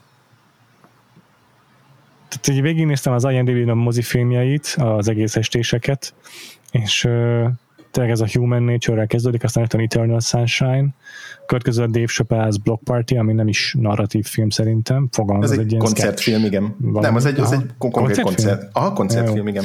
Aztán Science of Sleep, ami rendes tehát feature film narratívával, főszereplőkkel minden, és azt Michel Gondry írta is rendezte. Az még egy egész jól fogadott, fogadtatott film, de nem láttam egyébként, az érdekelne.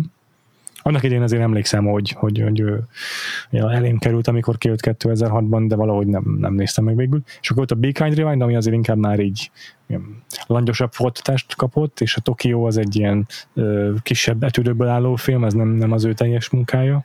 És aztán ö, The Thorn in the Heart, erről nem is hallottam egyáltalán, és ö, ezért saját ö, dokumentumfilm a saját családjáról igazából. Ez követi a Green Hornet, ami abszolút bukás volt, Igen. és ez már 2011-ben járunk, tehát alig-alig alig csinált igazából filmeket.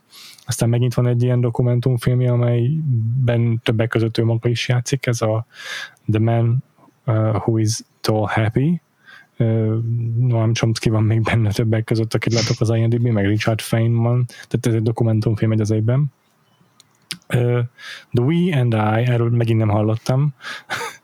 E- e- e- ezt most, most látom, hogy ezt szerintem valamikor fölírta magadnak, hogy ezt meg kell nézni, mert tök jónak tűnik az alapsztoria, hogy izé, ti- ti- tinédzserek a gimis évük utolsó Aha. napján izé együtt, együtt buszoznak, és akkor ilyen hangout film, erre tökre kíváncsi vagyok, hogy milyen Erre lehet. elején is kíváncsi lettem ez alapján, amit mondasz.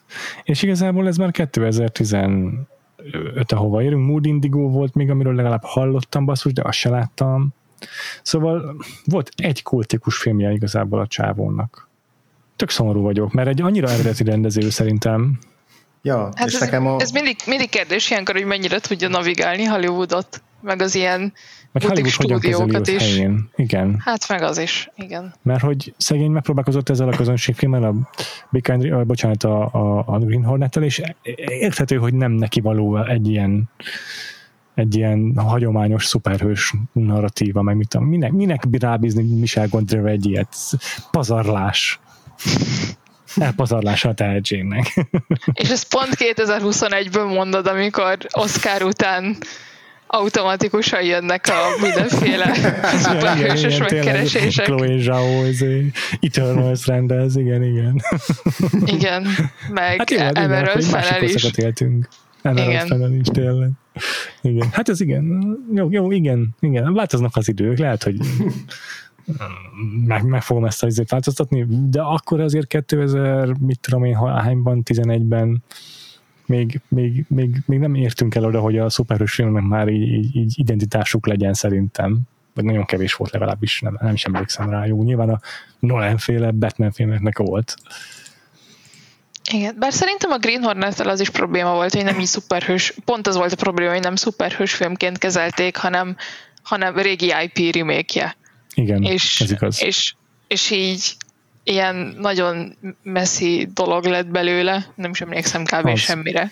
Aha. Um, Hát igen, így, így nagyon így félig a Zorro, nyilván az egész sztori nagyon zorrós, de hogy a Zor- Zorro és egy szuperhős filmnek a skálájának középen helyezkedik el, szerintem. Mert a narratívája az full ugyanolyan, mint a szuperhős film, csak hogy nagyon ugye ilyen low stakes, ilyen kis visszafogott mm, léptékű az egész. igen, meg hát az egész Eszet próbálták felépíteni, Ja. ami maybe Igen. nem volt a legjobb ötlet annak idején. De ilyenkor, amikor megnézek egy ilyen makulátlan elmét, akkor mindig elgondolkodok, hogy úristen, egy filmbe ennyi ötletet és ennyi erőfeszítést uh-huh. bele lehet tenni. Igen, igen, ez, ez, ez mostani nézésnek elképesztően inspiráló volt. Meg nem arra, hogy én filmezni akarjak, Aha, hanem igen. egyszerűen csak arra, hogy így tényleg minden jelenetben van legalább tíz szenzációs ötlet, piszok jól kidolgozva, és ráadásul ez, a, ez az ilyen lo- lo-fi gerilla fi- filmezés, amit, amit szerintem így alkalmazott a, a Michel Gondry ezekkel a már emlegetett ilyen kis sufni tuningos eszközökkel, meg, meg mindent izé manuálisan kézileg oldjunk meg minden ilyen szuper bonyolult izé trükköt, meg a, a filmnek a világítása is legyen olyan, hogy ilyen hozzuk ki a legtöbbet egy zseblámpából körülbelül, hogy azzal milyen effektet tudunk elérni, szóval hogy ez annyira, annyira lelkesítő, Igen. hogy ettől egy Igen. ennyire, ennyire látványos és izgalmas és ilyen lebilincselő film lett ennek az eredménye. És hogy nem, ér, nem azt érzed rajta, hogy jó, ez egy ilyen kis pénzből készített lelkes dolog, hanem hogy ténylegesen itt olyan eszközöket használ. Tehát az összes eszközből ki, kihozták nem tudom a legtöbbet, vagy a maximumot, vagy még annál is többet, meg ki tudtak valami olyat találni, mm-hmm. amit, ami, ami, amit nem tudom, szerintem nekünk nem jutott volna eszünkbe arról az eszközről, hogy ezt így is föl lehet használni. Igen, és tényleg a, használ CGI-t, de hogy így tudja mire való, és csak kiegészíti a dolgokat. Most például a, van egy jelent, amikor autók zuhannak le a háttérbe, hát az nyilván CGI, de hogy így tudjuk, hogy egy ilyen élettelen tárgyat, mint egy autót, azt azért viszonylag könnyű meganimálni, már 2004-ben is hihetőnek néz ki. Aztán a másik, ami ilyen nagyon látványos képsor, amikor a Joel így visszamegy egy emlékébe, amikor a kanapén tévéznek a Clementine-nal, és akkor így az úgy néz ki, hogy a földön hever, és így visszajátszódik a játék, és így fel ül, igazából a, visszajátszva látjuk azt, hogy lemászik a kanapéról, és így visszateremtődik a kanapéra a csávó, és ott jön, megjön mellette a Clementine. Na, ott azt a kanapét, ahogy így kinyílik a fekvő, vagy a izé, ágyra, ágy, ágynak kinyitott helyzetből, azt valakinek meg kell csinálnia. Tehát ott állt egy ember a, Joel, vagy a Jim Carrey mögött, aki izé, a kanapét ugye ö, kinyitotta, amit mi visszajátszva úgy látunk, mintha összecsukódna. És, és az annyi, annyi, hogy az a fickó ki lett radírozva a háttérből, és megint egy ilyen okos, egyszerű használata a CGI-nak, hogy nem a kanapé van egy az egy meganimálva, meg az egész szoba zöld háttér előtt, hanem csak, csak egy ember van kiradírozva, és minden más tényleg ott van. Vagy az, hogy ott elkezd élni a takeaway kínai kaját, ilyen, ez, ez a klasszikus ilyen papírdobozos kínai kaját, és azt nem tudták megoldani, hogy a lemászáskor az így normálisan nézzen ki, ahogyan a Joe lemászik a kanapéról, és akkor kezébe hogyan, vagy kerül bele a, a kínai kaja, meg a pácika, ezért az evő pácika, ami kezébe van, az CGI, de csak az, és azt alig látjuk, tehát egy nagyon minimál kis effektus, de kell ahhoz, hogy izé működjön a jelenet, és ilyen apróságokba teszik csak bele a digitális trükköket, és minden más, az tényleg ott van a kamera előtt. És De egyébként ez, ez, ez tényleg, amit, amit, amit mondtál, Andi is, hogy ez a nagyon inspiráló dolog, és um, egyrészt ugye az, hogy, hogy ha csak a sztorit látod, ha csak, ha csak bekapcsolod a tévét és este megy, és látod, hogy milyen csavaros és fordulatos, de közben érzelmes, és az is, hogyha hogyha, hogyha mögötte lévő munkára gondolsz, az is inspirál, meg ugye a sok behind the scenes jelenet is, amiben ilyeneket megtanulsz és csak érdekes, hogy ez egy ilyen lo-fi filmnél is megy, meg pont ami az előtte lévő években kijött, hogy a gyűrűk urák, ugye azoknak is nagyon-nagyon jó a behind the scenes-e, ami pedig pont a másik véglet, de ugyanezt a oké, okay, legyünk produktívak, most, most tele vagyok energiával, érzést hozzá elő. Igen. És amúgy, amúgy meg nagyon, szerintem nagyon egységes a, nem, nem is vizuális palettája, de hogy ez a uh-huh vizuális trükkök, és tehát, hogy mire használják ezeket a trükköket, hogy milyen hangulatot akarnak közvetíteni, az szerintem egy nagyon egységes a hangulata, meg az atmoszférája ennek a filmnek. Tehát, hogy az, ahogy mondjuk a azt hiszem, van egy visszatérő jelenet, amikor visszamegy a, a, a Joel a, az emlékezetében ott a, a Tom, Wilkinson, Tom Wilkinsonnak az irodájába, és akkor ott mindig egyre mm-hmm. sötétebb van, és egyre kisebb mm-hmm. fényfolt világítja meg az embereket, akiknek, ahogy mondtuk már itt az arcuk is eltűnik, és hogy hogy az, hogy így hogyan megyünk egyre beljebb az emlékezetben, és hogyan fakul ki, vagy hogyan degradálódik, hogyan omlik össze, hogyan sötétül el, ez, ez, ennek az ilyen kétségbeesett, ilyen pánikszerű hangulata, az, az szerintem nagyon-nagyon Igen. következetes Igen. és emlékezetes vég. Tehát tényleg így több mint tíz év után is erre emlékeztem a legjobban ezekre a mozzanatokra, és, és, és most is nagyon, nagyon hatásos mindegyik. Meg a, a film végén a, az a jelenet sor, amikor a, beszöknek abba a izé, tengerparti házba, és akkor az elkezd összeomlani körülöttük, meg befolyik a víz, mm-hmm. meg mhm. így lemállanak izé, konkrét falszakaszok, azok is, az is egy nagyon direkt metafora, de egy annyira jól működik vizuálisan, meg így hangulatilag a, a nem tudom, olyan, olyan szomorkás. Igen. Tehát, hogy nem az igen, van, hogy ilyen igen. hú, full látványos, és le vagy nyűgözve, hanem ilyen szomorú leszel tőle. És ez, ez, ez szerintem még egy plusz dolog a, a trükk használatra, hogy egy, egy, ér, egy érzést azt tudjon kelteni benned mondjuk a, az ámulaton túlmenően is. És ez a nagyon emlékezetes szerintem az egész filmnek a rendezésében, hogy tényleg minden egyes megoldásával egy érzelmet vagy egy, egy, egy élményt tud benned felidézni. Tehát szerintem a, ahogyan vág a jelenetek között, ez az iszonyatosan sok smash cut ez is pont ezt a a memóriának a működését tökéletesen illusztrálja. Hát jó, igen, itt tényleg az van, hogy a Memento az szegény pont, pont ekkor jött ki. de hogy... Még, még, még, de szerencsé, még, még szerencséje, bocsi, a gondriéknak, hogy nem az Inception jött ki a Eternal Sunshine előtt. Le, lehetett volna rosszabb is Basszus. a ráismerés élmény. ja. De hogy tényleg sikerül neki elérni azt, hogy vizuálisan elmesélje azt az élményt, amilyen a Deja Vu például, meg, meg de van egy értelme, amikor pont, pont ez az hiszem, amikor visszaemlékszik arra, hogy a Tom Wilkinson elmagyarázza neki a procedúrát, és akkor ott a Joel elkezdi Igen. nekünk mondani ugyanazokat a szavakat, amiket a Tom Wilkinson. Ez az egy Deja Vu élményt megfilmesítette ott a, a, a Michel Gondry kb. De mondom, ezek az időbeli, térbeli váltások a jump cutokkal, az is egy ilyen tökéletes illusztrációja annak, hogy, hogy ilyen, amikor az ember így hirtelen az álmába egyik pillanatban másikba máshol találja magát, meg az emlékeiben kutakodik, és így ahogyan beugranak az emlékképek. Ezek nekem nagyon tetszenek, és ugyanez az érzésem nekem is, hogy ez nagyon hatásosan vizualizál élményeket, emlékeket a Gondri. Van-e még, amiről akartok a film kapcsán beszélni? Szerintem Akkor... nekem nincsen. Akkor egy dolgot, egy dolgot, egy dolog van hátra, András, a játékunk, amely már bizonyára óriási sikernek örvend. Ez pedig a, az, a, amit a, a Szilárd, Szilárd egyik adásában találtunk ki, és azóta is alkalmazzuk, hogy ki az a két karakter, akivel el tudtok képzelni ebből a filmből, vagy megcsináltok ebből a filmből egy ilyen Hubs and Show spin-offot, mint a Fast and Furious franchise-ból egy ilyen spin-offot a két, két olyan karakterrel, aki el tud vinni a vállán egy filmet. Szóval két karaktert tudtok mondani, aki ből lehet spin-offot csinálni ebből a filmből? És hogy néz neki ez a spin-off? Igen, én, én csak így eszembe jutott David Cross Yes. karaktere. Én is és a felesége. Én is, igen. Én el Nem, tudom képzelni róluk. Nem? Egyrészt igen, másrészt pedig úgy tűnik, hogy nekik nagyon sok ismerősük van a, a, beach, a beach szín miatt, és én el tudom képzelni, hogy abban a fiókban nem csak egy darab kártya van benne, hanem több, és Aha. ők a központja az egésznek. Aha, Szóval Ez jó. egy ilyen, egy ilyen rom, romkomos dolog, Az is eléggé ami lehangoló romkom lenne azért. maybe, de lehet hogy, lehet, hogy ők lennének az egyetlen párocska, akik sose törölték ki egymást. És Ez abszolút a- igaz, ez biztos, hogy ez egy tök érdekes ellenpontja a filmnek. Igen, és az, látjuk azt is, hogy közöttük is van súrlódás, sőt, Igen, Igen. igen. kb. nagyobb vitáik vannak, mint, mint Joelnek Igen. és Clementine-nak, de igen. ők mégis megoldják. Szóval ők.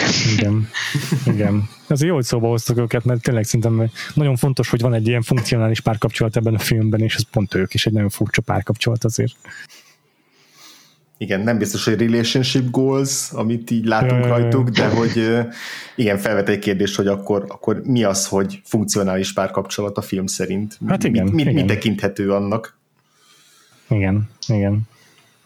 Na jó, akkor erre, mind- erre a kérdésre ugyanezt a választ adtuk, mondjuk kézenfekvő, mert olyan karakterek, akik így nem ismerjük meg őket annyira, de azért eléggé compelling figurák, hogy el tudjunk képzelni egy ilyen akármit velük. Vagy, vagy két Winslet zöld um, parókája és piros parókája. És nagyon jó párocska lennének. Igen. Jó, és akkor ö, ezzel búcsúzunk szerintem ettől a filmtől, meg a hallgatóinktól. Már csak egy dolog van hátra, Gina, az pedig az, hogy eleplezze nekünk, hogy a jövő héten milyen kedvenc filmedről fogunk beszélni. Ez a film, az én egyik kedvenc filmem, az amerikai pszichó lesz.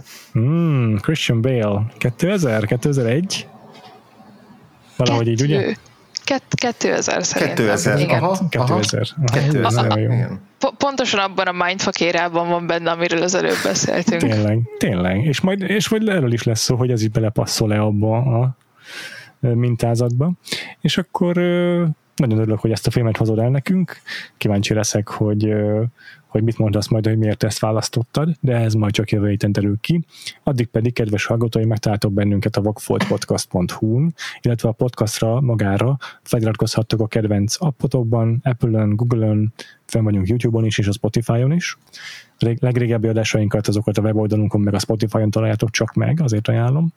Öm, ezen kívül pedig, ha diskuráltok velünk a filmről, akkor azt a Vakfolt Podcast társalgóban érdemes megtenni a Facebook csoportunkban, de egyébként is tudtok bennünket követni Facebookon és Twitteren és a Vakfolt Podcast oldalon, és ahogy már említettem, a Patreonon, patreon.com per Vakfolt Podcast oldalon szoktunk extra bónusz tartalmakkal jelentkezni, havi négy-öt adást is produkálunk különböző hosszúságban, de hogyha kíváncsiak vagytok tőlünk kicsit többre, akár aktuális filmekről való beszélgetésekre, akár nosztalgiázásra, régebbi filmekről, régi kedvenceinkről, vagy egyéb adástípusokra, adásfajtákra, amiket szoktunk a Patreonon csinálni, akkor nézzetek rá a patreon.com per Vakfolt podcast oldalon, tehát még egyszer.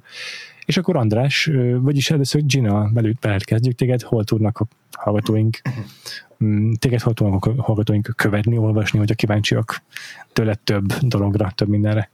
Twitteren és Letterboxdon osztom meg a kis hülyeségeimet, és szerintem mind a kettő uh, Gina Góca, Ed Gina Mhm. Góca. Ott fogtok Oké. megtalálni.